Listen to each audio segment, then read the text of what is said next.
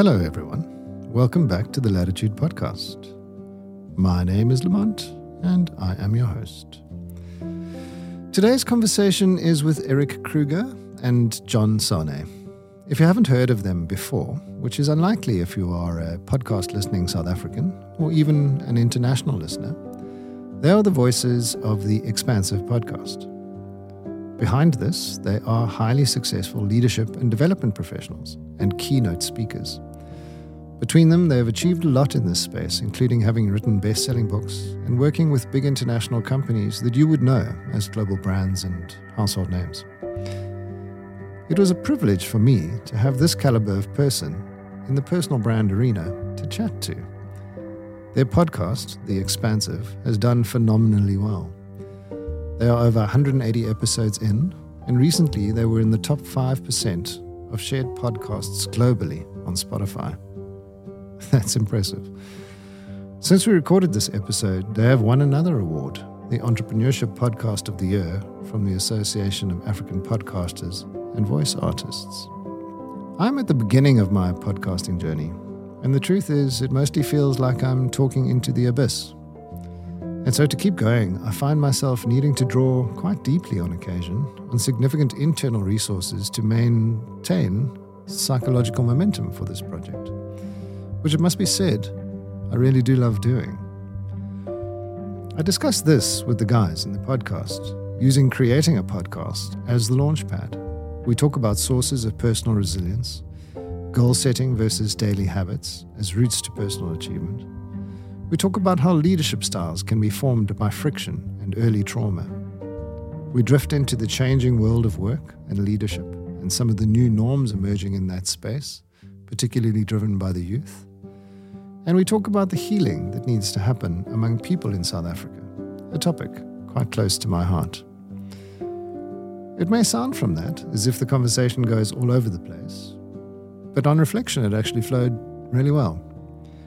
John and Erik have a great chemistry as thinking partners, and it manifested as an awesome way for me to get some free coaching from experts in the personal development and leadership space. I suspect you may gain something as well. And so, let's get into it. Now I bring you John Sanei and Erik Kruger of the Expansive Podcast.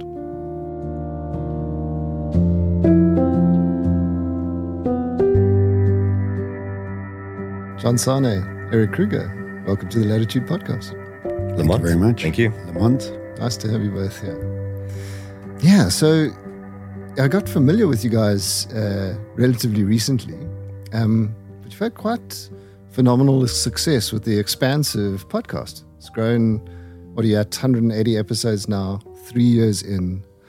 Um, what's the, the main accolade there? The top shared, one of the top 5% shared podcasts on Spotify globally.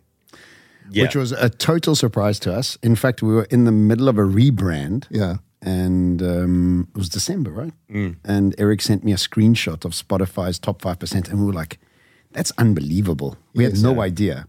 And then a couple days later, we saw Gareth Cliff share on his Instagram that he's in the top 10%. Okay. And Erik and I smirked at each other. That felt good. in private on our WhatsApp chat. We're like, yes. Well, it's not in private anymore. well, no, yeah. But big ups to Gareth. I mean, he really did lead this podcast revolution. In South Yeah, Africa. for Yes, sure. yes. And uh, did you Which wave is- past him on the way goodbye? On the way past? Um, I'll be I'll be telling him next time I see him in real life. Uh, yeah. Yeah, cool. So I'm interested. Uh, I'm at the very beginning of my podcasting journey, and I don't really know what I'm doing. I must be honest. I'm still sort of finding my feet and kind of figuring out what the podcast itself is all about. But I love having conversations with people. I love learning through conversation, and it's such a cool way to network, actually, and a cool way to get. There's a there's a kind of a there's gold that comes out of conversation itself. Like it has these little emergent properties, and people benefit from those. And yeah, forever we've just been losing all of this. Now we've got podcasting, and it's taking off and going crazy. You guys have an awesome energy uh, with your podcast, and you bring very cool messaging to people. It's uplifting, it's leadership focused, it's self improvement focused. Um, you got various spins. I suppose you can describe those better yourselves. But how did it start? What made you start doing this? What What's the genesis of your podcast? It, it depends how far back you want to go. but but the short of it is that uh, John and I met uh, around 2018 through various things that happened. We became thinking partners, uh, which was just like to spend time together once a week or every second week to think about our careers, think about the things that we talk about. And it got to a point where I remember I was actually quite nervous about it. I remember you said that uh, you know I had this idea. I was like, oh, like we should do a podcast together. Okay. And I was like, okay, I need to ask him, but he's busy, and like I, I hate rejection. Like, what if he says no?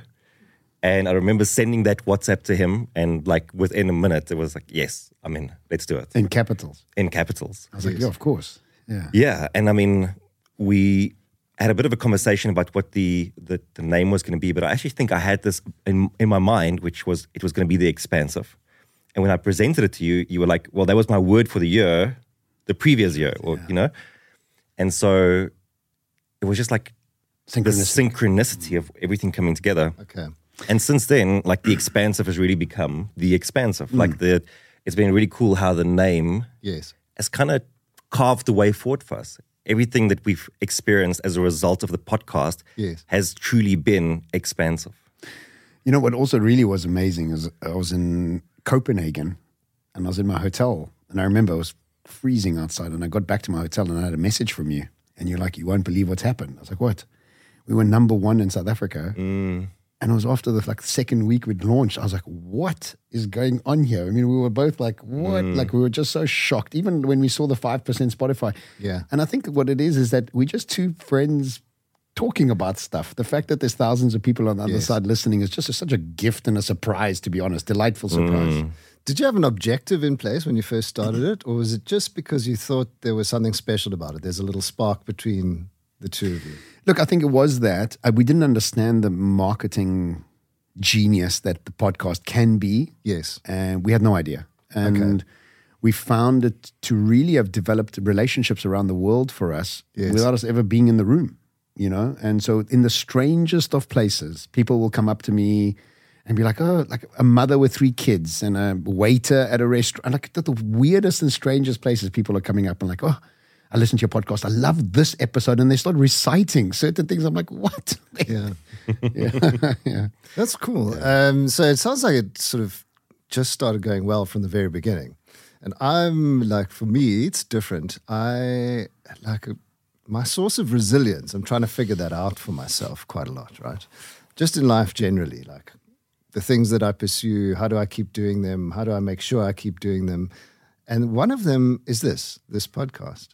So I'm confused by it. I feel a little bit like an imposter. I'm not a, I don't come from a broadcasting background. I'm not a celeb kind of person. Um, I can talk in front of people, but I don't gravitate towards doing it. So it's kind of putting yourself out there is one thing that I have to challenge. Having conversations where you can kind of get some value out of it is another thing that I'm not trained in or well versed at, etc. You know, mostly just been in command and control situations. My most of my career. So this is uh, anyway, and yeah, so trying to figure it out, nervous about mm. it, and my source of resilience has been to just. It's the opposite of advice that I give startups and stuff. Whenever someone's got a startup and it's not quite yet doesn't have its market traction, I'm always like, okay, go and speak to your market, find out what they're saying, get feedback, get tangible feedback, and then it becomes more investable. But since I started doing this, I thought, no, no, no, no. I don't want to know what anyone says at all. I'm in that phase where if I get any negative feedback now, I'm doing it because I love it, right? Mm. It's the thing that keeps me going. And I think that like my resilience is just to put this shield up. Even the people around me here will come back and say, Oh, I want to show you the stats of this most recent podcast. I'm like, no, no, no, no. I don't don't show me. I don't want to see until we're on like episode 20. I know I can get there in my head, one step after another. And that's the source of, I guess, my resilience for this podcast. But also, I've been thinking about it. it's kind of my source of resilience in other places as well. It's kind of just to, if I know deep down this is real and sparky and good, keep following that. So let me hand it over to you guys. You didn't, didn't sound like you had any dark mm. times in the beginning of this podcast, but you may be at an inflection point now. Like uh, it's kind of like in the last episode, I heard you mention uh, well, maybe it wasn't the last episode, but the Chat GPT question one mm. that you guys had going. Yeah, because we've run out of ideas to talk about. yes. You mean that episode? yeah, you're talking about like what next. Yeah. So maybe your dark time's coming now, if you've had others, but what has been your. Talk to us about sources yeah. of resilience. Can, can I just say, um, whenever someone asks me about starting a podcast, I tell them don't. And I, I, I, I mean that just sort of jokingly in that it's one of the hardest things that you will ever do because of course what we want is that when we start something we want to see a certain outcome. Yeah. And with podcasting you're going to be speaking into the abyss for a long time uh, because it's just so hard to get people to listen to a pod for, for many many reasons. But if you are very metric focused uh, you'll become completely demotivated very early on. Okay. And you'll never hit 20 episodes, which, by the way, you've probably done your research and you know that 20 episodes is where most people stop recording. So, actually, if you can get your pod past 20 episodes, you automatically become part of the like 5% of podcasts that still exist in the world. Oh, right. Okay. Because 90% yeah. of people quit before they hit 20 episodes. Okay. So, uh, you need to be okay with like it's going to be silent around you for a long time. Mm. And when we started the pod, I think we were just always focused on the process, you know, and it was always the reward was actually spending time together every week. Yes. Talking about interesting topics, loving the process of learning. Because, geez, if I tell you over the past three years, the amount of things we've tried, pivots we've gone through, uh, like it's been it's been wild. Yeah. But it's been, I think we we've both just really loved the process of learning and what we've gained from that. And so, because of that, we've been able to continue going. We always said to each other that we'll stop recording the pod when it's no longer fun and interesting and, and we're not loving it. So, I think you're on the right track that you need to love the process first mm. and worry about metrics much later on. Mm. What are your thoughts? Yeah, I think you you spot on. I think your language around the dark times is not necessary. I think the language should be I'm in an experimentation and trial. Yes. And you know that in itself is showing growth mindset. Growth mindset says I enjoy the challenge. I'm not stuck to an outcome. I'm yes. doing it because I enjoy it, and that in itself allows dopamine to be released into your brain, and you get that mm, small wins along the way. And if you start looking at metrics and outcomes so initially, yes, in fact, ever. I mean, even Erik and I, we look at numbers and like the numbers are the same as last month, and we're like, oh, you know, it hasn't grown like it, what we wanted it to. That's I don't want to do that. Mm. I just mm. want to have my small wins. I had a great conversation. In fact, the other day I was in Qatar, and both of us were in an okay place. But when we finished the pod, we were in a totally different mood. And I messaged him. I was like, you know, that pod was so great because it changed my mood. And he's like, me too. It also changed my mood, and that was the win. The mm. fact that we had a few thousand people listening, I don't know, that wasn't part of the thing. So yeah.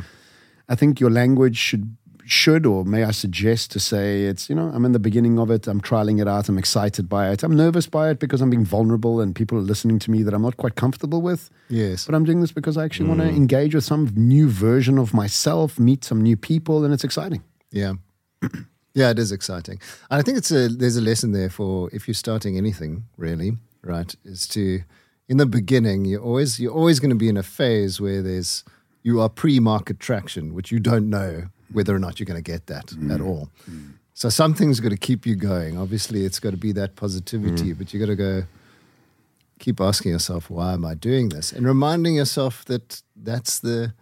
It's, I even start getting caught in the trap now, even if they're like little signs that this is successful. I sort of go, ooh, okay, who can I invite next?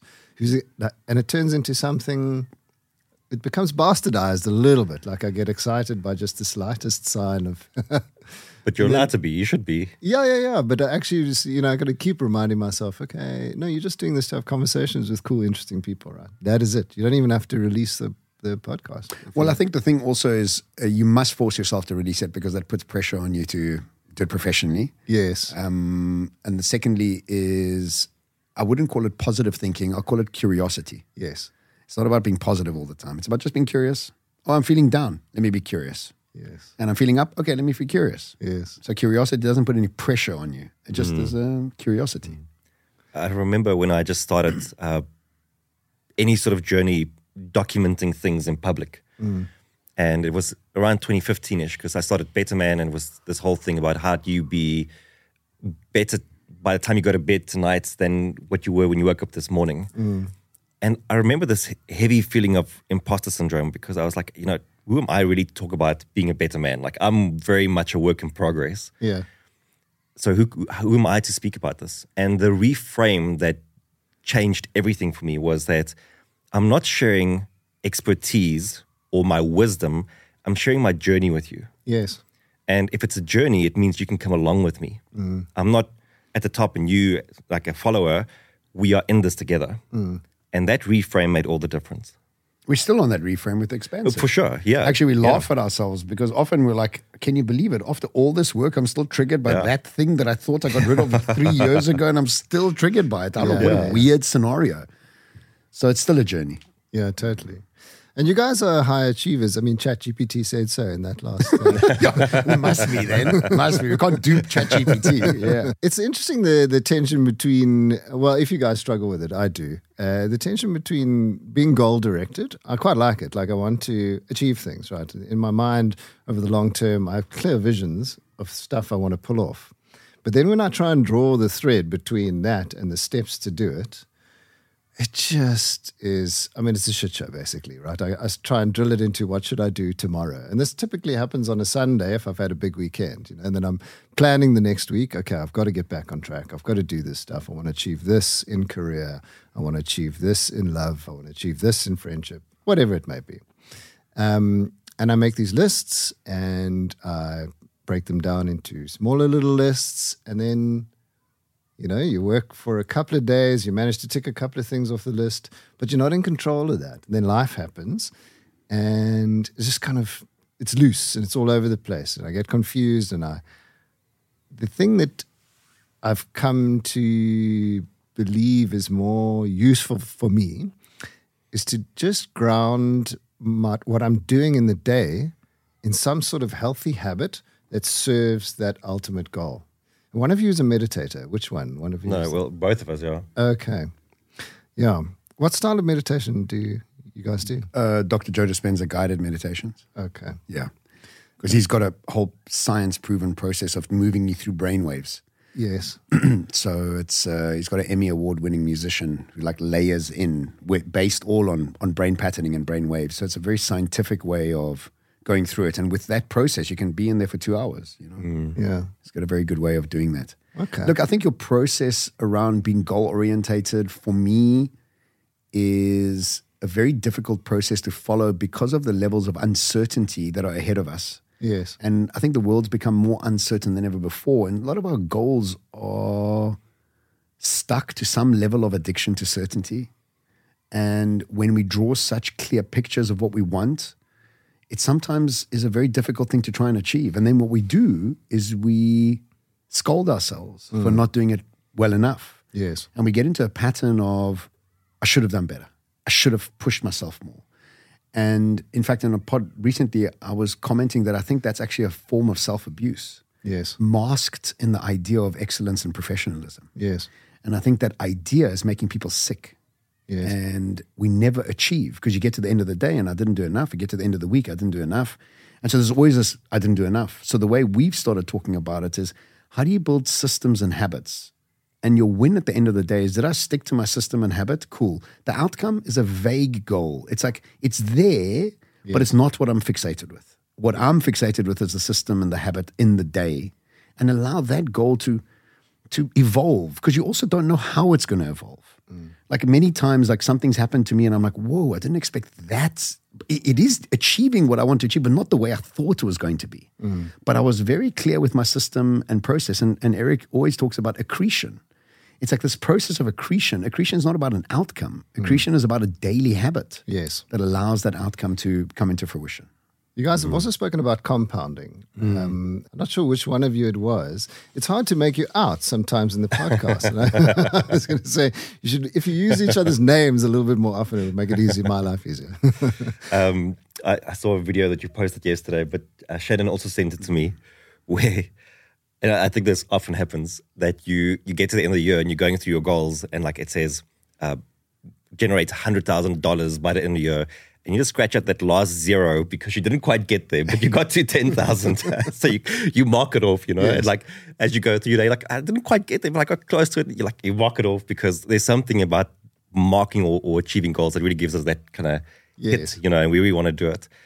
Um, yeah, so accretion, which John mentioned, is that's the idea of compounding, you know, yeah. Uh, the idea that over time our small habits, uh, our small actions and our decisions all accumulate and, and give us what we have. Mm. And it's just this irrefutable law of nature. You know, it exists. And I've, I've come to surrender myself to it because it's not going anywhere. Mm. This process is always in the background. It's mm. always doing what it's supposed to do, which is accumulate what you feed into it and give it back to you over time. And so we really have to be very mindful of the fact that this law of accumulation it, it hasn't it has no bias. You know, it doesn't care what you feed into it. Yeah. All it's looking for is what are you doing today? Which decisions are you making today? And six months and a year and two years and three years from now, it's just going to feed back to you what you did today accumulated. Totally. So I read that uh, book James Clear's Atomic Habits, and it super resonated with me because of this problem that I face. Like I set these goals, but actually the steps, the perfect steps to the goals are not, you can't create them. Uh, and then that sort of puts you off, you know? Uh, so, how do you get there? And you got to turn it into this kind of something that you can just cut a deeper and deeper and deeper groove into, just a pattern that you can repeat. But if you're repeating the wrong one, Mm. You cut a groove in a completely different yeah. direction, which is fascinating. The difference between healthy and unhealthy habits.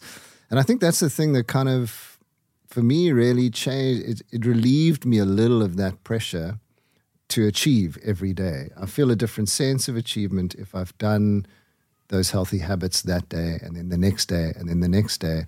And the world can just come and go as it pleases. Mm. Look, I, I, saw something yesterday. It said, we need you at 100% for work. and the guy said, nothing in nature mm. runs at 100%. Yeah. Nothing.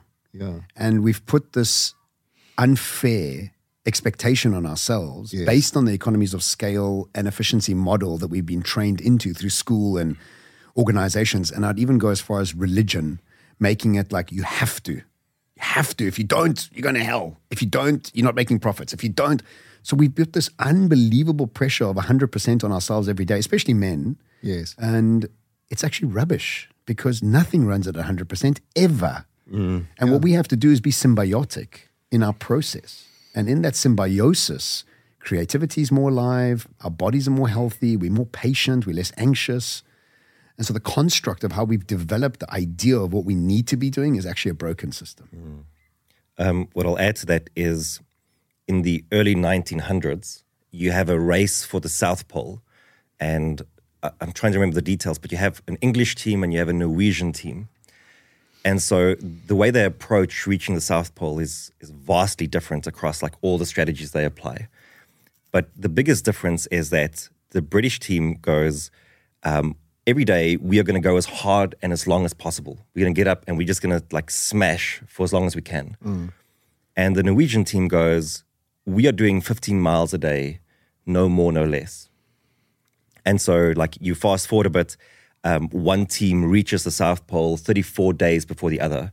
And of course, the team that reaches it first and the team that is most healthy, that is still most productive, is the Norwegian team. Mm. The English team makes it to the South Pole, but they are frayed and they never make it back. And so, this idea of 15 miles, no more, no less, is well, yes, like we don't have to push as hard all the time. It's just about the consistency of doing it every day. But at the same time, we shouldn't fall into the trap of thinking that 15 miles, no more, no less, means that it's comfortable. Because I think that's it's, it's something that often worries me is that we talk about these daily habits, But if your daily habits are just average, like they might they might be good, yes. but they're average, yes. they, they might not get you where you want to go. Yes. And so 15 miles, no more, no less, the way they decided on that was still like, okay, it's it's out of our comfort zone. It's not extreme, but yes. it's still pushing us a little bit every day. Yes. And so we have to make sure that when we put those habits and routines and systems in place, yes. that they come from a place of intention, knowing that, okay, I'm going to have to work to get there. It's not going to burn me out, but it's also not going to be like just easy. And therefore, like what I get at the end of the day is just nothing special. Yes. Perfect friction. So I'm, uh, it's a bit of a strange habit, which I don't tell too many people about, but um, I'd like to try and draw links between stuff that's going on in nature and like and our own psychological lives. There's quite a lot of it. So, for instance, one of the links I try and draw is so sometimes you'll try and try and try and try and do something for ages and you're not achieving anything. And then suddenly, boof, all your achievements come at once. That feels to me like there's a concept in science called a spontaneous phase transition. You've just done all the prep and the conditions change and everything falls into place. Another thing, like I, it was a TED talk that I was listening to, one of these TED talks, um, a TED Radio Hour uh, pod actually, and this person is an expert in friction, but they're actually now trying to, they're talking about friction in a psychological sense as well, and it's amazing what an important force friction is in engineering, but I think about it in, in psychologically as well. It's an incredibly important force. So if something's too easy to do, and I'm completely in this trap. Like if I've got too many resources and too much time, I don't get anything done. Uh, it's just life's too easy. It's it's too too easy to enjoy, etc. I need problems. I need something that forces me to be a little bit more focused and resilient. But you can have too much of that friction, and then you fail. Like mm. You don't quite get there. So it's just adding that that perfect amount of friction. Um, but we've been talking. I'm interested to double click on this because I, I, don't know if you've listened to Lex Fridman's most recent uh, pod. He's he's interviewing Walter Isaacson um, about um, Elon Musk. Yeah, mm. and I've uh, Walter's an amazing guy. If you, uh, I, I, I felt like I've transported my lives myself into the lives of the people he writes biographies about. Um, Albert Einstein was a fascinating one, Steve Jobs as well. But most of them are good, and I try and read them all. He's just written one by Elon Musk. And he got, uh, in his by his own admission, um, more time with Elon, more open, free time to observe him than he has with anybody, any of the others that he's got. So he thinks it's kind of like his his most pure one, I guess. He doesn't actually say that, but it kind of comes across that way. Elon is like he doesn't stop to appreciate anything. He mentions Elon's biggest failing is that he is com- perpetually Addicted. dissatisfied. Yeah. Yeah. Mm. He actually doesn't savor any moment. Mm. It's incredible what that guy's achieved, and he never savors a moment. Mm. And when I heard that, I just felt sorry for him. That really sucks. Uh, I'd rather him he have moments to savor than us all have electric cars, to be honest. Um, but that's just the way I. That's probably a strange thing to say, but look, yeah. I think a lot of success, or what we think of as success, comes from a place of trauma. Mm. And a lot of things that a lot of the greats have done out there come from a big place of pain. And he comes from a place of pain, you know. He's spoken a lot about the fact that he was bullied heavily at school and just never got any of that right. And so he's stuck in that perpetual moment of, I need to do more. I'm not good enough and I need to get to it. And I think, you know, that's his he's he's applying it to uplift the world in a in a very positive way, and I'm appreciative of that. But I think many people suffer from that, and he's just doing something exceptional with it. Mm. But I think people that are just normal receptionists are suffering from that as well. Mm. And it's just in the small daily habits they're not getting it. But all of this comes down to a addiction to a high beta brainwave. And what most of society is is addicted to a high beta brainwave. And a Explain high beta what, what is it? Yeah. So you get five brain waves. You have gamma, beta, alpha, theta, and delta. The ones you awaken are beta and alpha. Beta itself, you can have a low beta, which is when you're on stage and you're about to perform and you're excited, but you're not on edge. You're just excited to be there, but you're totally focused. A high beta, which is what most people are in most of the time, is that I'm in danger. I'm running away from something. Okay. And that shows up as anxiousness. It shows up as restlessness, at obsessiveness, at OCD, not sleeping well, never having your list to do list done, not having the energy to engage in anything new, mm. being highly triggered most of your time. Mm. Why? Because your brain has somehow been told that I'm running away and I'm in danger, which means I'm full of adrenaline and I'm constantly looking for any danger that's out there. Mm. Now, this was very, very useful when we were in caves, but somehow our brains haven't evolved and we're still stuck on this pattern. So think about school. School was never about learning, it was about passing. And if you ask kids, what did you learn today or did you pass? That the pass is what really is all the pressure is about. Mm. And then you went to university, and university wasn't really about learning. It was like, did you get your degree? Mm. Oh, no, no, okay, I got my degree. How you got your degree was almost like secondary to did you get your degree? Mm. Then you go to the corporate world, and it's all about culture and rah, rah, rah, but it's actually about money. And if you haven't achieved your targets, then what are you doing here? Mm. And so all of it is based on an outcome. And if it's always based on an outcome, it's a high beta brainwave. Mm. And what we have to start doing is moving ourselves into an alpha brainwave, which is the resonance of nature and of Mother Earth. And in an alpha brainwave, what you have is you have access to a very different type of creativity with no danger around. And if you think about it, when you're forcing yourself to be creative under duress, under pressure, mm. under, it's impossible. You, you, you think hard work and stress is creativity. It's not. Creativity is lateral thinking where you need a calm heart and a clear mind. Yes. That only comes through a brainwave of alpha. Yes. Now you have to ask yourself, how do I get myself into an alpha state as often as possible throughout the day? Because we trigger back into beta because we're in survival mode and our brain has been so used to that. We think that that is actually normal. and that's where you're under threat. And so what happens is just opening up an email makes you nervous. Answering a phone makes you nervous. Anytime somebody calls makes you nervous. And what that means is that you are in alert state. Mm. So what takes you from beta to alpha? Meditation. Mm. What takes you from beta to alpha? Trauma healing. What takes you from beta to alpha? Psychedelics. All of these things, what they're doing is they're rewiring the very hardware that you're using to think with. Yes. And so the world at large is not creative. The world at large is not lateral in the way they think. And science is proving to us that we have between 60 and 70,000 thoughts a day, of which 90% are the same thoughts as yesterday. And what that says to us, I mean, it's sad, but what it says to us is that your brain doesn't have time for new thoughts when it's in survival mode. Yes. And yes. if you look at a brain scan of somebody who's a heavy meditator and is on psychedelics, it's exactly the same brain. And what the brain is doing underneath those two modalities, mm. it's relaxed. Mm. And in that state of relaxation, you can start to access creativity. Mm. Yeah, totally. I mean, I'm only ever creative when I'm in a relaxed. Everybody. State. You know, like the whole yeah. world, like everybody is, but you don't realize that. Yes. And people don't even know if they've ever tapped into alpha. And the way I explain it to them is day five of your holiday, you start slowly moving into alpha. Day seven, you're a totally different person. The person who went on holiday and the person coming back home are night and day. Yes. And the reason they're night and day is that the brain waves are different because your personality is determined by your brain wave. If you're highly triggered and highly anxious, you have a very specific personality and if you're calm and relaxed and creative, you've got a very different personality. And that's why we meditators, and that's why we do psychedelic. And that's that. These are the, all the reasons why, because you want to change the brainwave to become calm, relaxed, and clear in your mind. What led you into becoming a meditator, Erik? It's a pleasure. It's a pleasure. sitting right here.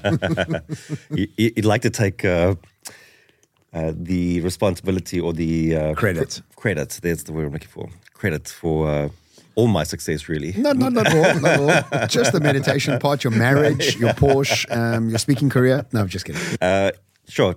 2012, I was on a mission to figure out self development. Okay.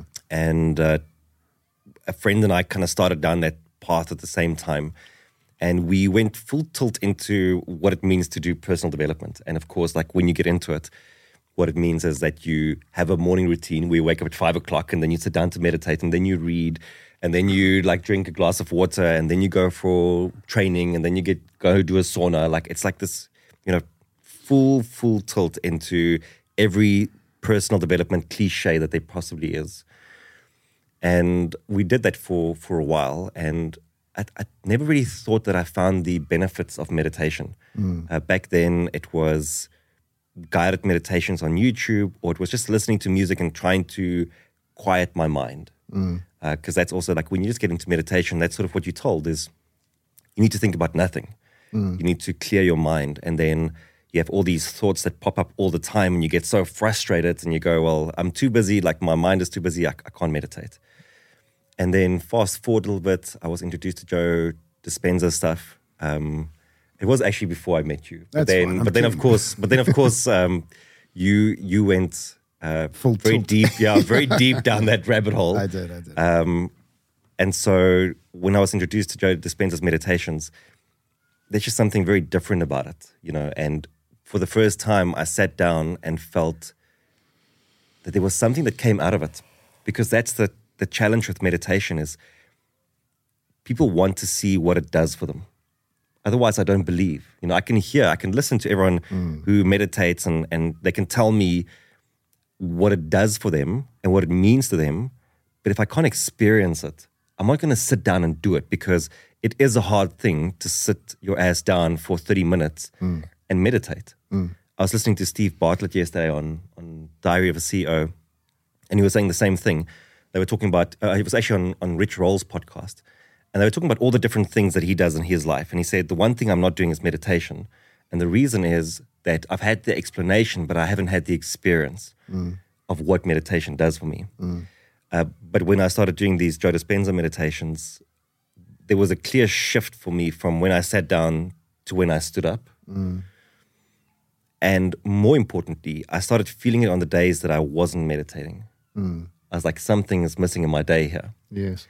And so over time, you know, my like my longest meditation that I would do would be about forty five minutes, um, and those I would only do occasionally. But like every single morning, I sit down in the morning, I do thirty minutes of meditation, and it just sets the tone for the day. It just gets me into the right mind state, and I can't go without it anymore. So that's been my journey. Yeah. I mean, I've had a journey with meditation myself. I started, I kind of sort of fell into it by accident. I was dating someone who was a yogi and uh, she went on a meditation course, uh, Vipassana. Have you heard of it? Yeah. Vipassana, yeah. So I followed and I went on one of those 10 day intense Well done. retreats. Yeah, it was hard. Um, but I, uh, in the retreat, it was amazing. Like it clicked. Uh, I, it was very difficult, but I knew straight away that I have to keep doing this. And funnily enough, I thought, uh, I realized right there and then that if I didn't, I was not going to be okay in my life. Like I was probably headed down bad routes psychologically, and my habits, etc. And they all come from latching onto the wrong thought patterns. Um, it's really what I got out of it.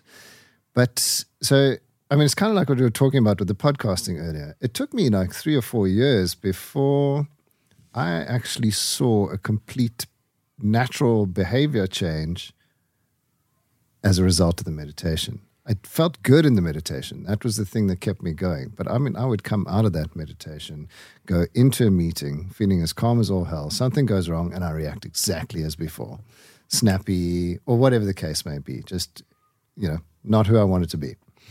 Um, and for a long time, I didn't think it was working, and there was l- very little evidence that it was changing.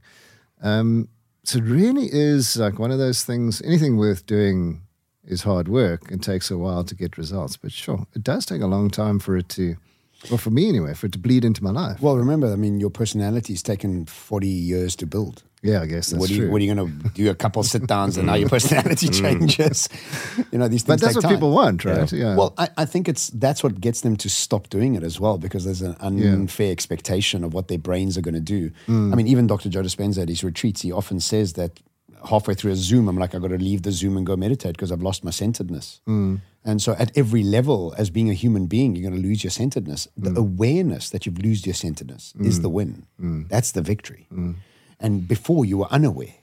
Your, your snappiness was normal. Now you're like, oh shit, I was snappy again. yeah. That awareness is the victory. Yeah. Because your brain is going, hang on a second, I don't want to be doing that anymore. Yes. And so it's a it's a process of unwinding and recalibrating your personality Yes. structure. Yes. And that takes time. Mm, yeah. It takes a lot of time. the the meditation is also just one tool you know in the arsenal of behavior change because we were actually we were recording a pod yesterday about this that behavior change is extremely extremely difficult. Yeah. And it seems like it should be such an obvious thing because we know what we are doing, we know what we would like to be doing, but to bridge that gap is is a big big challenge. And one thing that I've really appreciated about uh, Joe Dispenza's meditations is that even though it's esoteric in many ways, mm. there's also a lot of practicality to it. Mm. And the practicality of it is that you sit down, you think about those interactions that you're going to have today, um, and you decide who you don't want to be. Mm. Okay. And that's so important is that if you are trying to change a behavior, you almost want to anticipate what's going to happen in my day and what is going to be my default response. Mm. Because the awareness is fine, but the problem is that you're only then trying to fix it after the fact. Yes. What you want to do is Control to raise your awareness yeah. now of what's going to happen later today. Yes. I know that later today I'm going to go into a meeting. I know that when I'm in these meetings, I'm likely to be snappy. What would I rather be? I'd rather just be patient and listen. Oh, here's the trigger. This has just happened instead of snapping, I'm going to be patient and I'm going to listen. Okay.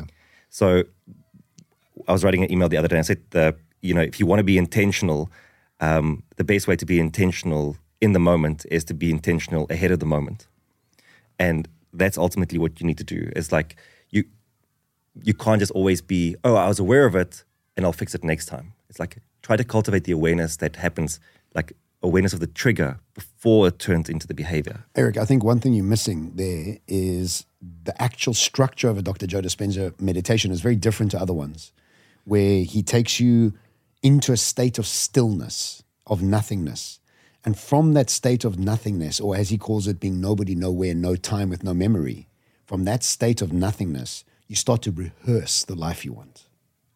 And in that process of rehearsal, and this is what makes these meditations so unique, is that most other meditations take you to becoming nobody, nowhere, no time. And that's great because that's important because then your brain relaxes. But what he then does is the next step, which is the rehearsal of your future self. Okay. And so you walk into neurons that have wired and fired together already. You yes. walk into that scenario and you've rehearsed the scenario. Yes. Which means your brain now is subconsciously looking for that scenario. Mm. Which is what creates a new neural pathway. Exactly. Yeah, but he's okay. doing that creating a neural pathway in a state of stillness, mm. which is actually the only place you can create a new neural pathway because mm. otherwise your personality structure is too strong. Okay. It doesn't want to let go of it. But unless you're in that state of stillness, it doesn't really happen. And so you repeat that enough, and then when you're in the actual scenario for real, it triggers because you've you've visualized it. Is it a visualization? Visualize, practice, body, everything. Okay. Embodying it. And then you trigger the new habit. In fact, sometimes you know what happens is it arrives, and he always says, "The unexpected has never let me down." Okay. And the unknown has never let me down. And what happens is that it arrives, and you don't even realize that it's arrived. And then a little bit later, you're like, "Oh my god, it happened, and I reacted in that way. It wasn't even something I did consciously; it just happened." And you know, Erik knows this from me is that my income for speaking has been something I've been doing this with and my income has shot up in a way that we couldn't have never dreamt of, but I've been rehearsing it. It's yes. actually not by mistake, it's by okay. design. Yes. But which client was going to sign me and who's going to pay me and what, if, I didn't know that. Yes. That specificity wasn't important to me. Yes. The specificity was, am I value myself enough to earn that? Can I rehearse myself earning that and leave the rest up mm. to what reality wants to do for me? Mm. You guys are working with leaders uh, in all sorts of different capacities. I'm quite interested to. I mean, there's a weird thing that happens in the world of work um, where if you're good at something like a skill and you've got a sort of a dominant personality, you get promoted, but you actually don't know how to manage people. Uh, so there's this massive gap with how to get the most out of others. Like, I guess collaborative performance is something that I think about all the time in organizations, but and, and uh, trying to get there in various ways. But most of it comes from a sort of a self improvement. But something I am noticing, and I'm keen to just test the market and see if it's happening elsewhere, is that there's kind of there's a generation that's coming through that's younger than me significantly. uh, but they are intolerant of these old types of management, and they are so much more human. They want to be cared for first and care for others first. And I think it's it's quite beautiful, actually. And yeah, go for it. Two things. You don't want to be in your granddad's world. Think about how your granddad used to work. You don't you don't think about being in one job for the rest of your life to get a white picket fence at 65 and re- retirement. That's not your world anymore. Mm. And the way men used to do X and women used to do Y, just a generation ago, we don't fit into from our generation. Mm. And so this younger generation here is now coming in wired differently. Again, mm. doing exactly what we did with our grandparents. Mm. And so every generation always thinks that the way we've done things is really what's right. Anybody before us was a bit old and fuddy duddy. Anybody new is just far too out there. Come back, come back, come back. Come back. Just do it like we do it. Mm. And what you're saying here is really important because I think we are moving into a state of more humanness. And the humanness, for me, is a, the great analogy, the, the, not the great, the, the analogy I use is in agricultural era, physicality was our most important thing. In the industrial era, our brains and logic were the most important thing. And in the quantum era, our hearts are the most important thing. Mm. And what is heart? It's human. Mm. And so these new people coming into this world mm. are very much about heart, human, mm. and we are still stuck in logic, analytics, and outcomes. Mm. And so we have this disparity, and we call them lazy, creative. Actually, what we're doing is shining a mirror on how old we are. Yes. And I often ask my audiences, who here has children?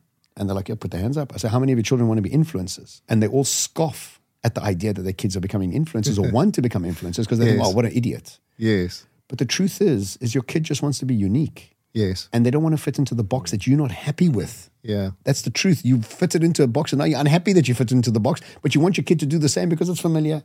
Yeah. And we have to let go of that familiarity. And that comes from an alpha brainwave. Yeah. In a practice of malleability of your brain to engage with your kids. And what I suggest all the my, my audience is become an influencer with your kid because that's where the world's going. It's not going to more offices. It's not going to more mm. IQ. It's going much more to the to that side of it. Mm. Yeah. I mean sharing each other's journey, being vulnerable, etc. online. I mean there's some sort of um, I guess thin or insubstantial, how do you uh, maybe inauthentic elements to it. And I think that that's the. That's okay. It is. There's okay. lots of inauthenticity in corporates. Yes. Mm. Is there total authenticity in universities and corporates? No. No. That's the human factor. Yeah. And so we can't take the human factor out of it. But a lot of people will come up with that excuse. Oh, no, it's so inauthentic. I don't want to be part of it. The Kardashians. But that's one influencer. Like, what about all the people that are uplifting? What a, Dr. Joe Dispenza, he's an influencer. He's yeah. changing people's lives. Why don't we fit mm. into that category? And so for me, the future lies and relies on us accessing our genius and sharing it with the world. Whereas before, schooling never, ever prized you for accessing your genius. If you were accessing your genius at school, you were called naughty and a rebel. Yes. Because you weren't following the system. And now the system is crumbling around us. Think about it. Education doesn't guarantee you anything anymore. Neither does a job, neither does religion, neither does marriage, neither does your gender. Nothing guarantees you anything. And as a society, we've been so addicted to outcomes that we've stuck to our knitting just to possibly get that outcome that we're so desiring. Mm. And this new generation doesn't give a shit for our outcomes. Mm. Thank God. Because even our outcomes are rubbish. No, totally. I mean, they're probably their their their cohesion and connectiveness is probably going to be the thing that saves the world. You know, so and our lack of it is what we need to actually let go of. You know. Yeah. There's also been a I think a recalibration for them with their relationship with work um, which has been something interesting that I've seen recently. So, something like I've been on the bandwagon with for ages is that we call our teams our families. You know, and I've always it's always grinded me that we do that. Mm. And I remember previously making videos about that a few years ago, and I would get quite a bit of sort of hate for it. You know, it's like, well, what kind of family did you grow up in? Like, it's great to be in a family. You know, so like people were quite pro this idea that at work, the people at work are referred to as our family. Whereas recently, when I've made videos about that, the sentiment's very different. It's that people almost see it as emotional abuse or manipulation. That I'm coming to work to do a thing and then I want to leave. And it's very much in line with other things we've seen, like quiet quitting, for example. You know, that they, they want to have a clear distinction between work and and home. And so there's, I think there's a recalibration of what work means for the younger generation, but also just Mm. post COVID. I think in general, people have um, Reprioritize. reprioritized, yeah. what they or how they want to show up and, and what's important to them. Yeah. Thank goodness. Mm. Because what was important to us before is really irrelevant. Actually, Yeah. if you think about it, the goals were ridiculous. They were like useless goals. Like Yes. you need the promotion, you need to get to the, and then you end up 65 and you got cancer, and, and then what? What's the point? Mm. Yeah. You've abused yourself, you're traumatized, you haven't dealt with any of the real And thing. we live in a world where opportunity is abundant. Yeah. Like you can, today, you can really follow your curiosity to the nth degree. Yes. Like whatever you care about, there is an audience for it on the on, on the internet. Uh, it's going to be this obscure little niche somewhere, Yes. but it'll make you money. Are you talking about your fetish? Well, no, you can go sell your feet on Feet Finder. I, have- mean, I have. have Why do you think? Yeah. yeah. That's what, I, am that's speaking you're on the talking side. about. I speak on the side. My feet are my There's a money. place makers. called Feet Finder. It's a place called Feet Finder, Yeah. um, where you can go and post pictures and, and people buy your. F- Erik Erik K. your- EricK.com. Yeah, That's Erik, his- Erik Shit, there goes my afternoon. but you know, I've seen the most ridiculous niches, you know, and people make a lot of money from it. Um, the guy on TikTok, all he does is talk about gardening, you know, and like he just walks around in his garden, like he's not a, a big, well known. He just started talking about gardening stuff, and he's making a living from just doing that. Have you seen this NPC trend? No. So an NPC is a non-playable character in a video game. So whenever you play a video game, you obviously the the hero of the of the video game, and then around you there are players that you can't interact with. They just exist in the in the world, mm. but they always do the same actions on repeat. You know, so like they'll always be standing there and they'll be doing like things like this with their hands, but they just do this on loop. And so on TikTok, there's a trend where you are an NPC. So like they go on camera and they just stand there as like this non-playable character, and people just give them money for it. And every time they give them money, they do like an, a reaction to it, and then they go back to their like typical stance. Yeah. And then just over and over and over, and people are making millions of dollars being non-playable characters. And you, I mean, you can find whatever you want to do and just make money with it online. Yeah, I mean, I love it. Uh, it it's it. This whole chatting about. I wasn't planning on taking this podcast in this direction, but I love working with younger people that are more just insistent on following their curiosity in any space and bringing feeling free to bring it into the workspace. Dude, they're so free. They don't want to fit into genders. Yeah, Like, think about that. I don't want to be a guy. Stop telling me I'm a man. yeah. Like, what? Um, Like, that is like, that hurts your head. how do I speak to you? yeah, but that's not the point. The point is, I don't want to fit into any of your structures. Yeah. I don't believe in religion. I don't believe in work. I don't believe in genders. I don't believe. It's like right across the board. What you know? What it is for me? The highest sense of freedom. yes. What an amazing sense of freedom. It is. But as someone that leads an organization, I kind of like I have to think I have to respect that because if I don't, it just disappears on me anyway. So I've got to learn to respect it because I want them to stay and to be cohesive. But I also have to achieve stuff um, with the business. So the recent thing I've done is I've got everyone to do this character thing online, and it gives you your character, your most essential character traits. So I am curious, creative, a love of learning, a couple of others as well, which I forgot my own character. Um, and so I got everyone to do this, everyone that works closely with me on my team. And I said to them subtly, listen, I don't know, I can't recraft your role, but when it comes to new stuff that comes, we're just going to talk about who, if there's something to research, who the people that have love of learning in their top five. Do you want to take it? Have you got the capacity? Just do that. And just that simple thing. Like it's not, it's just now a flat hierarchy as far as that's concerned. It doesn't matter who's the boss, so he gets to research or It's based on your character. Yeah, it's just based on your character. Yeah, very smart. Uh, and it's it's such a like uh, I mean I maybe do something that intervention maybe happens like once every two weeks, right? When there's some where I can make a connection between that person's character and some new piece of work or something. But what it's done, I mean, I don't even know. I should check with the team, but it does feel as if people are just You're allowing them- something, Well, yeah. they're allowing them to be in their genius. yeah, You know what I mean? It's like uh, celebrating what they're really good at. I have a, I have a very good one of my closest friends.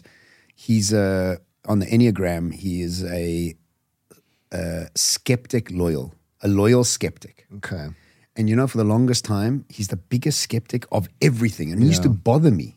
You know. And I've done lots of businesses with him, and he was always the guy who was like, "What about this? Or what about that? Or what about?" And when I realized that he's a loyal skeptic, mm. I now celebrate his skepticism. I'm like, "Oh, this is who he is. How he's programmed. Okay, he's bringing in a safety marker for me." Yes. And understanding that and the trigger points and the geniuses just like allows people to be who they are and it also allows you to be who you are, you know. Mm. Mm. Totally. Yeah, I, I, think if you can get it right, it's good. Um, I work with many teams where they go through all sorts of personality profiling, and it feels mm. very good in the moment because we're doing something and we're getting to know each other, and you know we're going to give you work based on on what's important to you, but over time that just fades, mm. and but it feels like cool in the moment. And also, like the bigger your team becomes, the the more difficult it becomes. You know, at some point there was this big push that whenever you join a team, you should have your own operating system written down. And what this operating system is, is um, what are your preferences? How do you like to be communicated to? Uh, you know, what's important to you? All those kind of things. And I'm like, who's going to sit down and read everyone's like preference sheet every time they have to interact with them? Like yeah. it becomes impossible over time. And so doing all this personality profiling, I think is cool if you can actually make it work in the long run but and not to say like I'm glad that you guys did it and that you were intentional enough with it, but I think just very often uh, we do it and fades into the background because yeah we get reactive, we get busy again, and so all that stuff just kind of. I think if you keep with one of them, like one of the characters, and maybe on their name tag, just have one that highlights them. Maybe change that because with me, I mean, look, he's not part of my team; he's my friend. But it's really changed my. Yes. When he starts questioning, I'm like, ah, I'm like so relaxed by it. I'm not frustrated by it mm. anymore, you know? I think there's yeah. value in it. Don't yes, get me wrong. Yes, yeah. I think there's value in it. Yeah. But I think that yeah. As with most things, yes. once you get back into business yes, and yes. people being reactive and it's busy mm. and there are fires burning and people need my attention and work that must be done, mm. all that just goes whew, out the window. You did do this on the pod yesterday. You ended us on a low. Remember? Uh, yeah. well, are we working towards the end? Don't worry. The, the, realist and the optimist. No, yeah, exactly. Yeah. exactly. Are you a loyal skeptic by any chance, Erik? I am the eternal ruler. You'll remember yeah, that from. Yeah, uh, that's right. Yeah, your name, you. Your name. That's right. I, am I'm, I'm the lemon, unfortunately. um, yeah.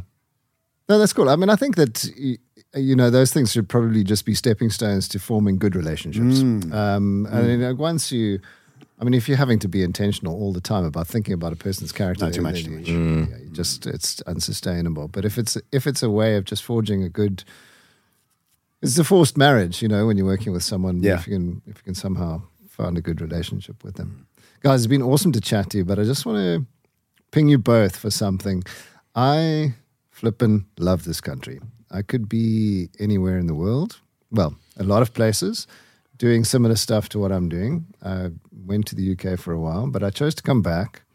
Um, this place has shaped me in a unique way. And I feel quite emotional about being in South Africa, doing stuff here, building stuff here, and making it a better place.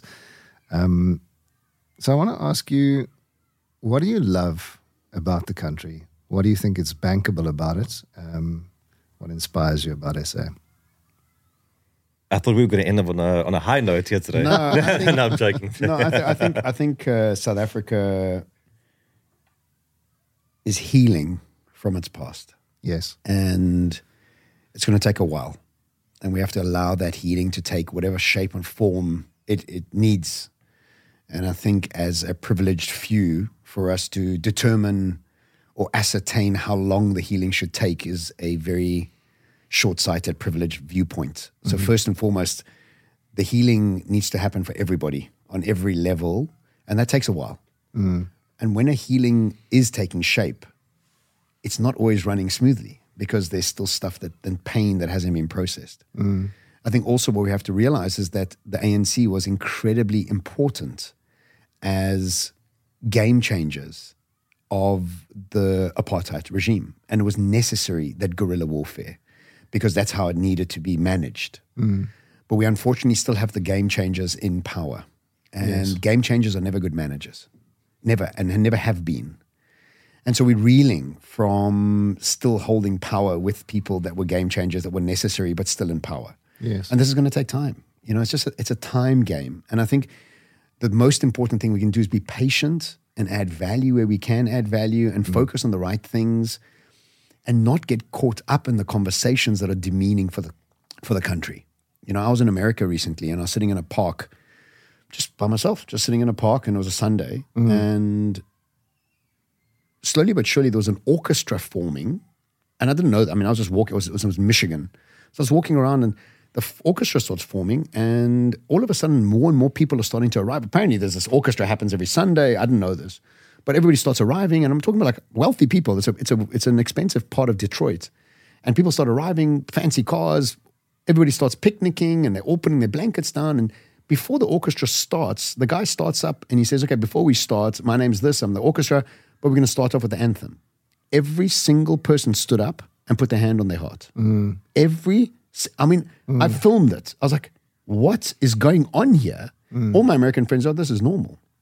And the sense of pride, don't worry about what America is, what it stands for, we can say we can get involved with that, but the sense of pride they have about their country yes. is unbelievable. Yes. And I think that what we're missing in this country is a lack of pride yes. because we have some false sense that healing must happen quicker, that the government are useless, that this is useless, that useless. Yes. And I think that's what's killing us. But we also have to take into account that most of the world's in trouble. Like, which country is not in trouble? Like, the Europe's in trouble, America's in trouble. Mm. The places that are booming are Saudi, Middle East, like Dubai or India. These places are booming, but there's a change of God this, the, the, the, the, the empires of the world are shifting right in front of us. Yes. And so there's a lot of good about South Africa, but I think the thing we have to think about a lot is it's going to take time. Yes. We need patience and yes. we need to start cultivating a new sense of pride for our country. Yeah. Mm. Yeah, I mean, I'll just echo everything that you've said. I think SA is is incredible with incompetent leadership. And so that makes it a very frustrating place to be yeah. Um, and it's always frustrating when you can see incredible potential that's being hamstrung yes. by a select few. Mm. And at the same time, I actually, I, I, thought about this a while ago, and you just kind of brought this up for me again. Is that I've never been to America, but one thing that you know about America, even when you exist outside of it, is that there's this thing called the American dream, right? This ideal to aspire to. Yes. And I've always thought that we are lacking that.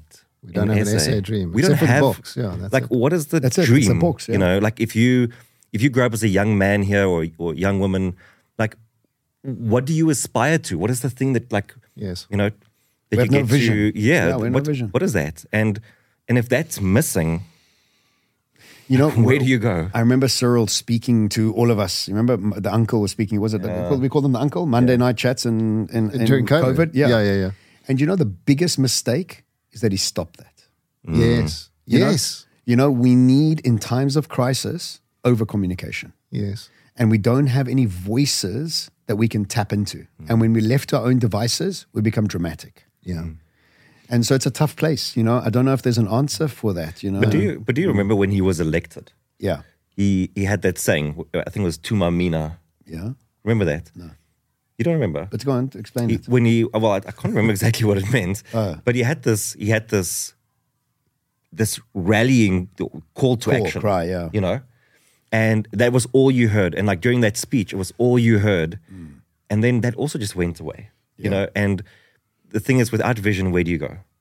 Yeah, and we, and we don't have anybody leading us. But again, look, incompetent leadership. Think about yeah. America. No, for sure. Well, 95 yeah. year old in the shade, the Senate. They know nothing Yes. about nothing about the future. Joe Biden uh, TikToks are some of my favorites. Yeah, exactly. But Yeah. I think incompetent leadership is a global issue. It is, It's not a South African issue. Mm. Unfortunately, Africa and South America have a exceptionally bad leadership style. Mm. you know, Europe's still some level of accountability. Mm. America's um, uh, uh, has legalized their corporate. It's Yeah. legalized bribing. That's what it Yes, is. yes. It's called lobbying. I mean, what a Yeah. crock of rubbish. you know, so it, it, I don't think it's a South African problem. Yeah. I think it's a global problem Yeah. we're just sitting with a healing of the past that we still have to deal with, Mm. and also an economic situation that America and Europe are eroding many currencies around the world. Think about Argentina and think about Venezuela and think about all these currencies are taking strain. Mm. And it's not just South Africa, it's others. But because we own our own bubble, we're like, oh, the Rand's gone nowhere and oh, Mm. our leaders are so bad. But go travel a bit. This is a it's an ongoing process in many countries in the world, you know? Yeah, no, for sure. Yeah, I think for I love what both of you have said, and I think you're echoing many sentiments, but particularly John, what you said about um, allowing time for the healing to happen. Uh, I think it's such a poignant point. and those of us that come from uh, the side of the fence that was uh, privileged, privileged, and let's not kid that we were. Yeah, yeah. That's uh, I had a, a, chat with someone I'm not going to mention her name, but it's a black South African mm. around about my age. Mm. Um, so she has experienced things from the other side. Big time. Yeah. and shit, I realized as a result of that conversation how naive I am naive. about the healing and the pain that there is and how, how generationally entrenched mm. it is. And it's. Mm. It is weakening and there is healing to mm. be had, but I realized I have a lot to do as well. I have to show up. I have to not be frightened of having my head bitten off. Mm. And I have to give a space for people to be Look, angry. You, you, you want to talk about being emotional. This makes me emotional. It's yeah. because that rampant, disgusting behavior of our times and it's disgusting. We mm. dehumanized humans. Mm. And you know, slavery became so normal that the slaves thought it was normal. Mm. And we're talking 200, 300 years ago. And apartheid diminished humanness and they believed it themselves in that process. And what I see in Dubai is this very clear caste system that has bled over from India, where you get the Bangladeshi people that don't think they're good enough and you're equal. They just, that's their programming. And it's, the weirdest thing when I have to tell a Bangladeshi, uh, my name's not Sir, it's John. They mm. can't do it. They can't actually come. It's a self entrenched, uh, dehumanized process that they've gone through. Yes. And so we've got to allow South Africans to go through this, especially yeah. the ones that have been done that. And as, as white, um, privileged people, we are not doing ourselves any favors by getting onto a high horse and saying, well, hurry up already you should actually hurry up and. I actually think we need to do more. I think we need more. to be. We need to create opportunities for these connections to happen, and, Absolutely. and and yeah, and for these painful conversations to to happen. I think we have a responsibility. If you're going to live in this country mm. and you're a South African abroad, your responsibility is to highlight this. Mm. You know, for you to go to Australia and go to England and then talk shit about South Africa, you mm. are the problem. Yes. You are the problem. You didn't have any energetic upliftment for the country. So what are you complaining about? It there was a great line the other day. It said, if you're sitting in the traffic and you're complaining about the traffic, guess what? You are the traffic, Muppet. what are you doing in the traffic? yeah, absolutely. Guys, thank you very much for being on the show with me. Yeah, thank you. Pleasure. Wonderful to be here. Best of luck with your podcast career. Thank you very much. Okay, ciao. Ciao.